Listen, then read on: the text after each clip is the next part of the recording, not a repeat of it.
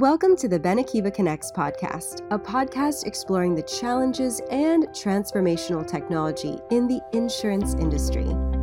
Join us as we talk about industry issues and the technology, tactics, and tools that will help your business become a beneficiary first company.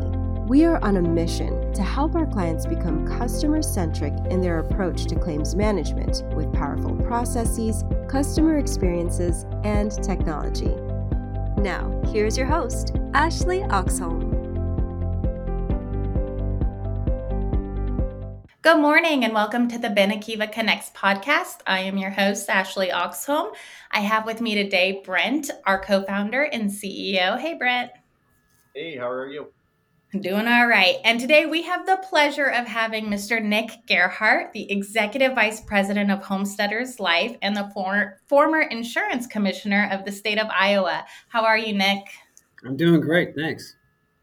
Good deal. So let's just dive in because I know our listeners are going to be eager to just learn more about you. I'm sure they're following you on LinkedIn, seeing your posts. So tell me a little bit about who you are and how you ended up in insurance. so yeah, yeah, Nick Gerhart, obviously, and uh, married to Jessica. I've got four kids. Um, I, I, joke all the times. Uh, I got into the insurance industry by accident. I uh, thought I was going to be a hospital administrator, and uh, my dad was a doctor, so I wasn't smart enough to be a doctor. But I figured I'd be a hospital administrator and tell doctors what to do. Um, somehow, I ended up in insurance. I tell people all the time when I moved back to Iowa, I told my wife, you know, I'll, I'll do insurance for like a year or so, and after that, I'll do something in healthcare. And then 10 years later, I was a commissioner and I'm, I'm still in it. You know, like Brent and I joke all the time. It's kind of like the Hotel California. You can check into the industry, but you can't get out of it. So it's been, it's been a oh. good run. It's so true. I think I started in the insurance industry, first job right out of college just to do something. And bam, 15 years later, here I am. Wake up, it's 20 years. Like, how'd that happen? yeah, I know, right? Exactly. So, all right. Well, thank you again. I want to just dive into some some questions that I know our listeners have have wanted me to ask and you know, we certainly want your input because of so much experience that you have within the industry. Let's talk about all the different value chains needed in the insurance industry. Obviously, we have a lot going on there. And you need multiple tools to carry on the day-to-day of those value chains. Does it make more sense for one company to build out an entire platform for all things needed for a carrier? Or does it make more sense for a carrier to purchase different software systems, the best in their field, and add them to the ecosystem of the carrier? So you nailed it in the first part. You know, there's, there's a lot of value chains, and people don't realize how complex insurance is from distribution all the way to the end you pay out a claim, right? So top of funnel all the way through. And you know, I, I have yet to meet a carrier that's really good at building all this on their own. Um, you know, I've, I've worked at a couple carriers and and um, they're really good at a lot of things, but one thing we're really not good at is building you know that full stack technology would need. So you know, I always err on you know you're going to have your core systems. You know, you're going to have the blocking and tackling, issuing policies, and, and doing all that. But you know, for everything else, if you can add it on, I think that's better. You'll build a better customer experience. Um, and quite frankly, technology is changing so fast that uh, you know, you're, you're, whatever you build is going to be outdated the minute you throw it out there. So you're going to want vendors and partners, and, and I like to have be more like partners than vendors, but uh, you know, partners that could help you, whether it's a customer experience tool, um, underwriting tool, an e-app, uh, policy portal, um, claims payment. I mean, go down that list. There's so many things that you have to be good at and um, I've yet to meet a carrier that's good at all that. To be honest with you, they've got great technology people. They've got great uh, people at risk management, good at, at, distribution. But the technology piece, you know, I, I, joke a lot of our carriers are built on the best technology from 1985, um, and so know, but it still works. You know, I mean, it's like I, my wife and I joke if we uh, need a new washer and dryer at the house, and uh, the one we have is not that old, but you know, the one we had 20 years ago still would have worked, and so you know, I think you always want to keep going on modern things, but the reality is, if you got old stuff that works, why not add on to it with new things that'll make it better? And that's where what we really look to do. And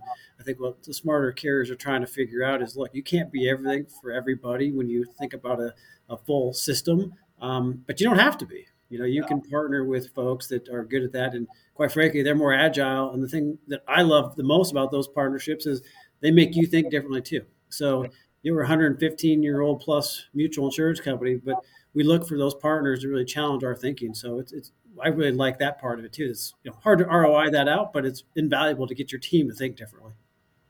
Absolutely. And Brent, I'm gonna to, to circle back to you a little bit because let's talk about the feedback that you have received from the many carriers that Benekiva has talked to just about the cost difference between buying and building. Yeah, I would say years ago, you know, it probably made sense from a financial aspect to build internally. When you were looking at, you know, on-prem models where ultimately you got to store the software on premise and then you got to maintain the software on premise. Maybe it didn't make sense to have somebody come in and maintain that for you over over a long period of time, and you just hire the people to go ahead and do that work.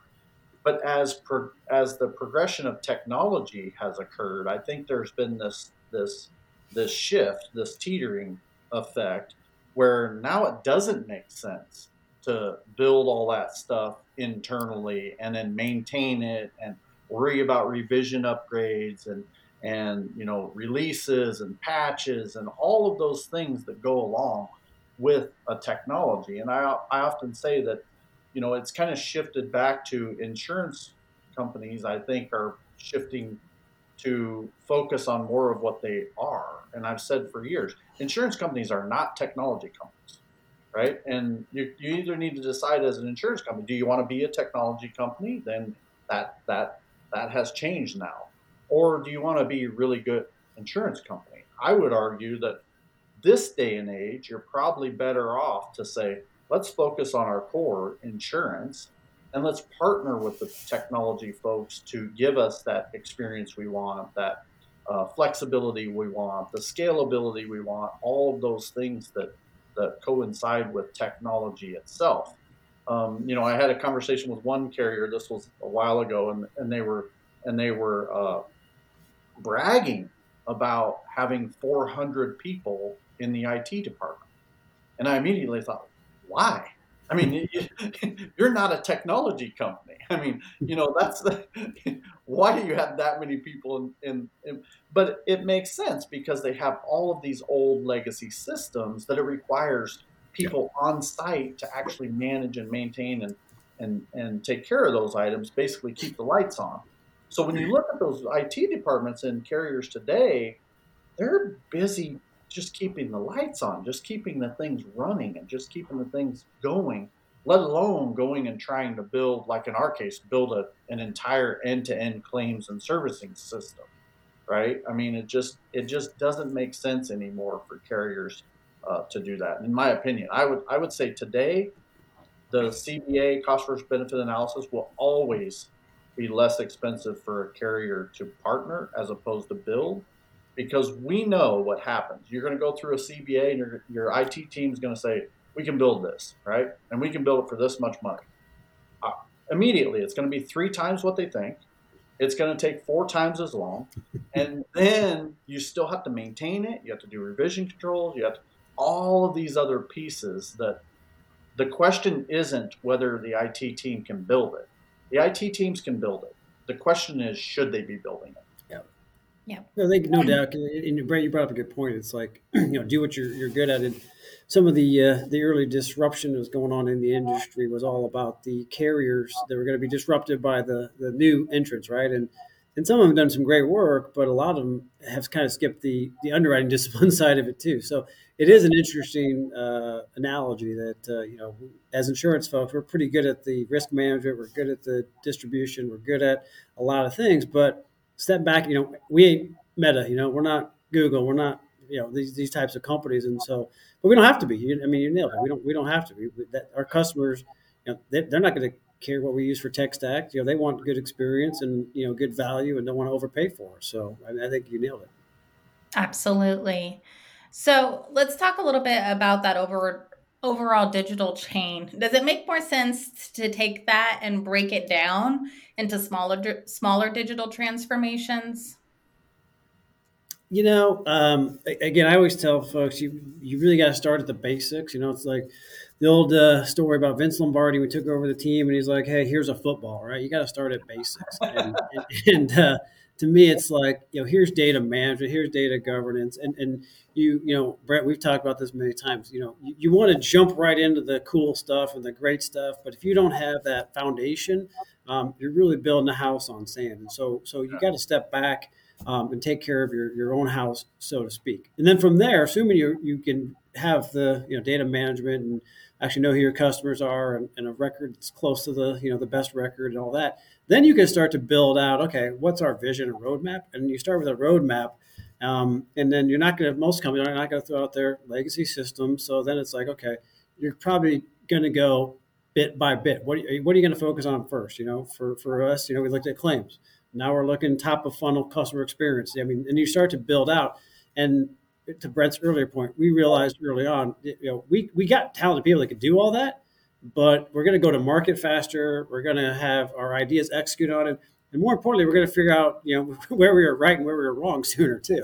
I mean, so like some of the stuff we're doing on customer experience and acquisition, you know, we just met this morning. We're, we know we're going to be wrong on some of the stuff we're trying, but that's why I love our company because we're willing to go try these things. Um, but we clearly feel like it's better to find the partners and not try to, to do it all at once, but find the pieces that make sense um, and focus on that roadmap. And, and it, we got an end goal in mind, but if we tried to boil the ocean in that first year, there, there's no way. We, we, we'd throw up our arms and cry uncle and, and, you know, be in the fetal position, sucking our thumbs and, you know, trying to explain to our board why we pissed away so much money. So um, that, that, that's, that's, that's our approach. So. Oh, absolutely. I, I would actually, I, I would actually like to chime in on that because it, it does make a lot of sense. You think, you know, get the foundation of the house in first. You know, we were talking, uh, you know, there's all kinds of analytics companies out there, and you know, specific, specifically claims analytics, right? We're a claims and servicing platform across an entire organization, and when you pair that with an analytics engine, wow, some really cool things can Absolutely. occur. But it's interesting because you know you've got a carrier that says, "Oh, we're talking to this analytics company and they want to do X, Y, and Z," and we're talking to them, going, "Okay, great, you're in 16 separate systems, exactly. one single claim. Why don't we handle that first? Yeah.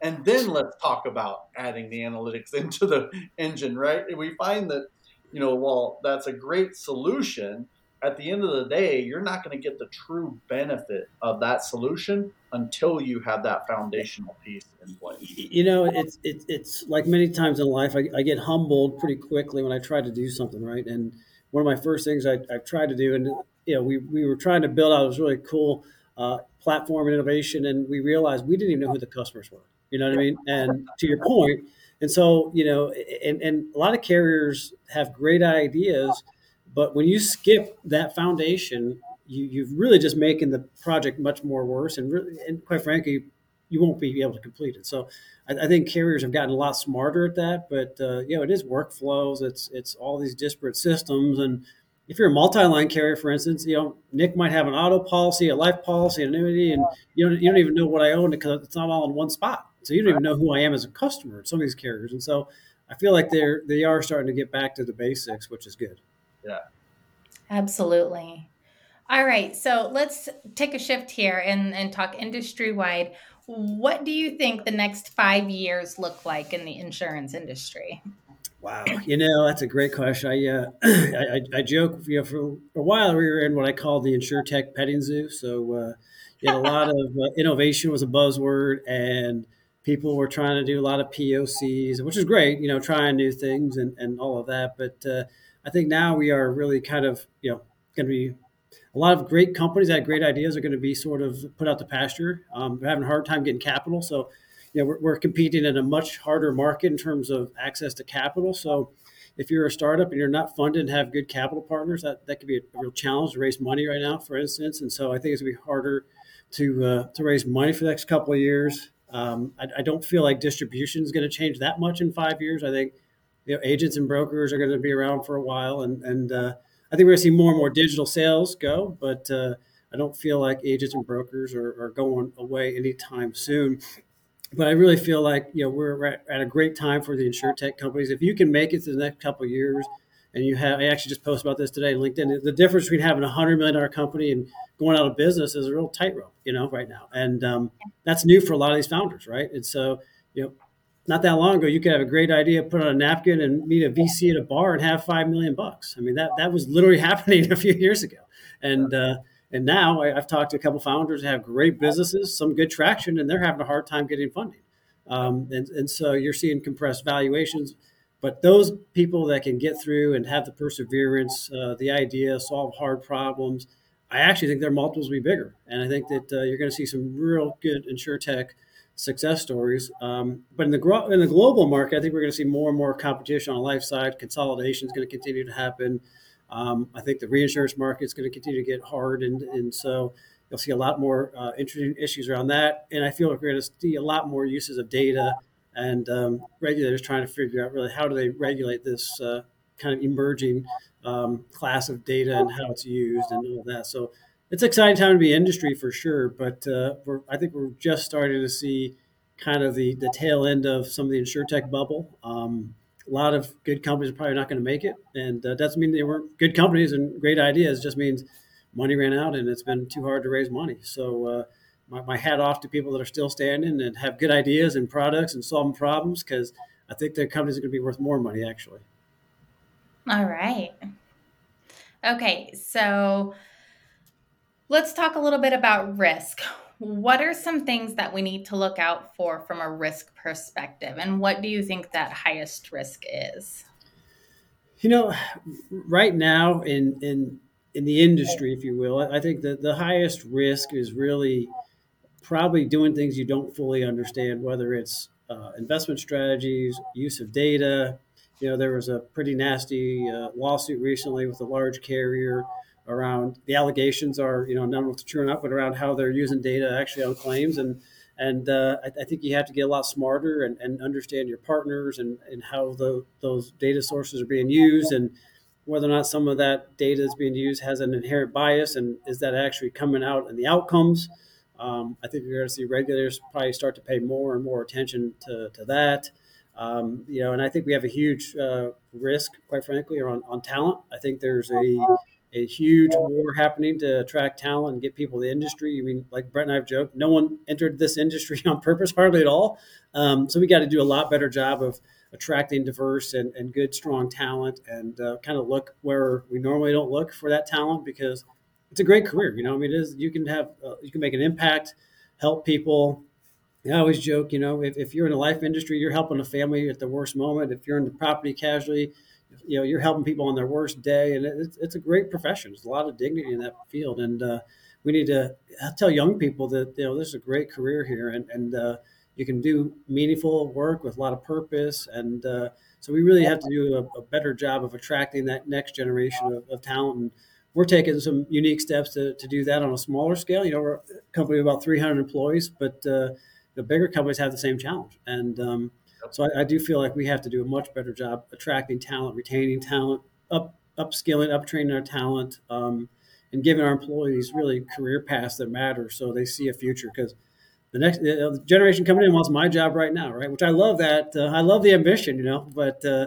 but I got to give them a path so they can see where their future is, and uh, otherwise they'll leave, you know. And um, I get it. I mean, it's it's it's easy just to lament and complain and, and say, well, hey, they don't sound like an old guy, they, you know, but they don't pay their dues. But the reality is they don't have to. I mean, so you know, they the, the young talented people can go do whatever they want, and you know, and so we have to create an environment where we're creating jobs that they see a future and they make good money and they make an impact and provide for their families. So yeah, and then just the overall market right now, I think interest rates are a big risk too. So you know, hopefully we can get inflation and, and the macro uh, financial issues under control because in the life space, those are some pretty big risks as well. So, um, but overall, I feel like you know insurance has been around a long time, and uh, carriers have managed much much worse, and uh, a lot of us are going to come out a lot stronger. So I'm, I'm pretty bullish on the future, but you know, next couple years have some challenges on the macro uh, financial side. Absolutely, Brent. What are your thoughts? Yeah, a couple thoughts on uh, one, the talent risk. Um, we actually use that at Benekiva as a sales tool, right? Because when you look at you know are the people actually using the platform policyholders beneficiaries and then internal claims and servicing staff we often say you know you can't hire a, a younger person to to be part of the claims and servicing team and then stick them in front of a green screen, function this, arrow that, enter this, right? By the end of the day, they're looking for another job. I mean, end of the day, by lunch, they're out.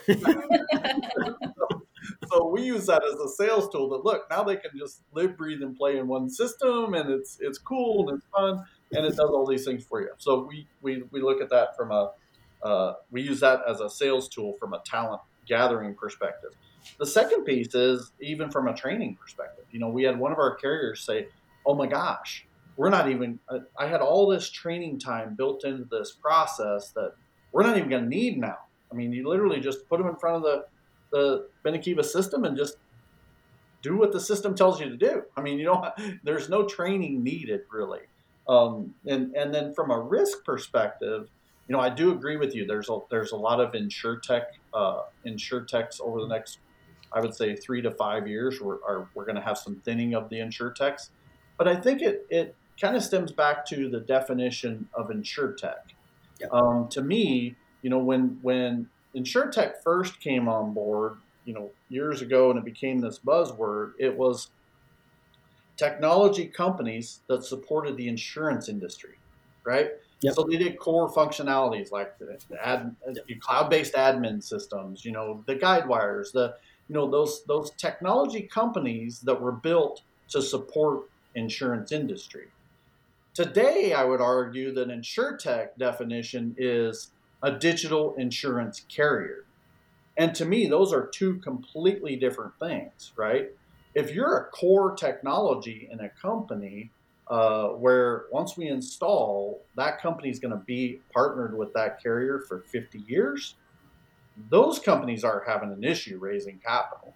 Yep. It's the it's the com- the digital insurance carriers, the lemonades, the slices, the, the you know those types of companies are going to have more of a struggle because now you're you're trying to compete against the incumbents and at the end of the day like you said insurance is your company has been here 115 years right yep.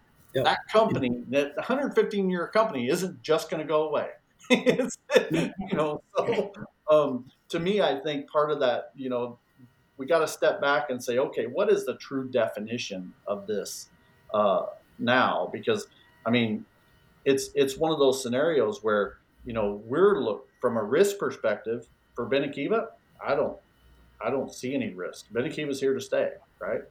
But if I was doing something different, if I wasn't one of those core technologies, yeah, I'd probably be. Well, you, you, you, bring up, you bring up an interesting point. You know, in terms of you know how, how do you you know how do you define the insurtech and yeah, you, we could talk about that for a long time. But I think what's also changed is you know you have to have a good ROI model, right? So you are you're not you're you're selling to me, but you're really selling to the finance team, the CFO, and if you can't show that team whether it's top line or efficiency, or you've got to be able to show.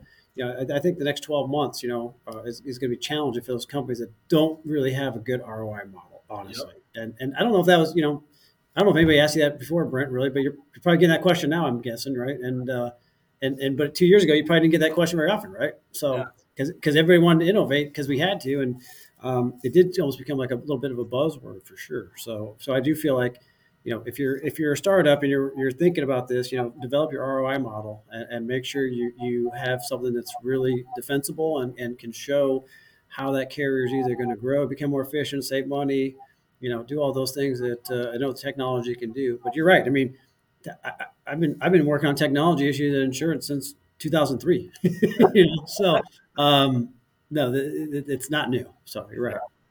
And what's, absolutely. What's interesting is from you know you know you mentioned the ROI piece. We've actually started shifting to actually helping carriers with the CBA, the cost yep. benefit analysis, right? Yep. Because uh-huh. at the end of the day, what we want to provide is a, a, CBA and an ROI that makes it look to the carrier like, well, gosh, I mean, this is kind of a no-brainer. We should do this, right? Yes. Because the proof is in the in the numbers, right? If we're showing, you know, one one of our clients is seventy four point seven percent efficiencies, that's that's real dollars and cents. That's you know, you don't need three hundred people on your claim staff now. You can, you know, repurpose some of those people to do more higher value uh, uh, operations in in the in the company as opposed to just doing those mundane tasks, right? Let the technology do the mundane tasks. And, you know, from a Benekiva perspective, that was one of the things we got wrong in the research. One of the things we got wrong was I felt claim staff would look at Benekiva as a as a competitor to their, to their job. Yeah. And that's absolutely not the case. They actually love the platform and they tell us, no, I love the platform because that platform's taken those things off of my plate that I didn't want to do anyway. now I can spend the extra five minutes on the phone with the beneficiary and, you know, be empathetic during this grieving process, right? I have the time to really do that. And that's where you want your humans to be focused. You don't want your humans focused on doing a task in this system and then checking a box in that system. Exactly. No, yeah, that's great. Absolutely. All right, we're going to wrap up here, but before we go, I want to ask both of you what advice do you have for carriers? Uh, I'll start. Yeah, I mean, I think for carriers, it's it's you know if you're going to do innovation, do it with the purpose. So you know, make sure it aligns to a, strategy or a core strategy, or and uh, you know, we, we've we've gone past the whole hey, we're going to just innovate because AM Best tells us to, which is great. I mean, um, AM Best forced a lot of companies' hands, which I think was was sure. good. Um, but I feel like you know, at, at the end of the day, you got to align it to a core strategy. And I can't stress enough the importance of just doing the hard work first, the foundational work. Um, it's not fun, it's not sexy, and it's going to cost you money. Um, but uh, but you know you, you want to get that first because you can't do the cool stuff until you have the foundation built. So, and uh, and finally, just you know, don't be afraid to try and, and fail or and, and learn from it and move on. And um, you know, a lot of insurance people want to have perfect. You know, I know Brent's walked into companies and they want everything done a certain way, hundred percent, and that that's not going to happen in a digital world. You can't take an analog process and make it digital because really you've just digitized a bad process probably. So, you know, be, be willing to try the new things, learn from it. And if you try something that doesn't work, you know, you're not going to bet the farm, but, but be able to uh, have the grace to say, Hey, it didn't work out the way we thought, like you just said about, um, you know, you had an assumption was wrong, you know, and um. You've learned from it and you moved on and, and you build a better product because of it, quite frankly. So, um, you know, everything, I look at everything as a learning opportunity. And uh, I, I, think the old saying is, you know, I never fail, I just learn a lot. so, um, and I think I kind of try to live by that. And I think the carriers that do live by that are going to do very, very well. I think they'll have very bright futures. Absolutely. I tell my team all the time when you fail, learn from it, and next time fail better. Yeah, exactly. Just keep learning. What about you, Brent? What, what would you tell our carrier listeners right now? Yeah, I would say, uh, just start. I mean, at some point, you got to just put one foot in front of the other and start something. With that being said, I tell every carrier that there are three things that occur that don't stop, regardless of what transformation effort you're going through. I don't care if you're going through a customer experience transformation or a call center transformation. It, it really doesn't matter. Put whatever whatever uh, uh, operations in front of transformation you want but there are three things that the end users of your product, policyholders and beneficiaries, that constantly go through, and they don't care what you're doing from a digital transformation effort. Those three things are claims, servicing, and new business. Those three functions do not stop regardless of what transformation process you're going through. So, you know, selfishly for me, I look at that and go, okay, that's why we want to make sure that whatever digital transformation process you're going to go through, you need to make sure those things, those mm-hmm. core things, are best of breed. And then you can do really, to Nick's word, you can do really cool stuff around that. Yeah, absolutely. Good advice. Absolutely. All right. Well, thank you so much for your time, Nick. We really yeah. appreciate it. And to our listeners, we thank you for your time. Head on over to benekiva.com and click on our Connects tab and you'll find all of our podcasts and webinars. And we'll have a webinar talking about some of the topics we discussed today on this Thursday at 10 a.m. So look out for that invite. And Nick, thank you so much for your time. Brent, thank you for your time. Everybody, you guys have a great night. Thanks for joining us this week on the benekiva Connects podcast. Make sure to visit our website, www.benekivaconnects.com slash podcast, where you can subscribe to the show in iTunes, Spotify, or via RSS so you'll never miss a show. While you're at it, if you found value in this show, we'd appreciate a rating on iTunes. Or if you'd simply tell a friend about the show, that would help us out too. If you liked this show, you might want to check out a demo of our software. Simply go to www.benekiva.com and click Request a Demo. Be sure to tune in next week for our next episode where we will continue setting the digital foundation for end to end claims and servicing transformation.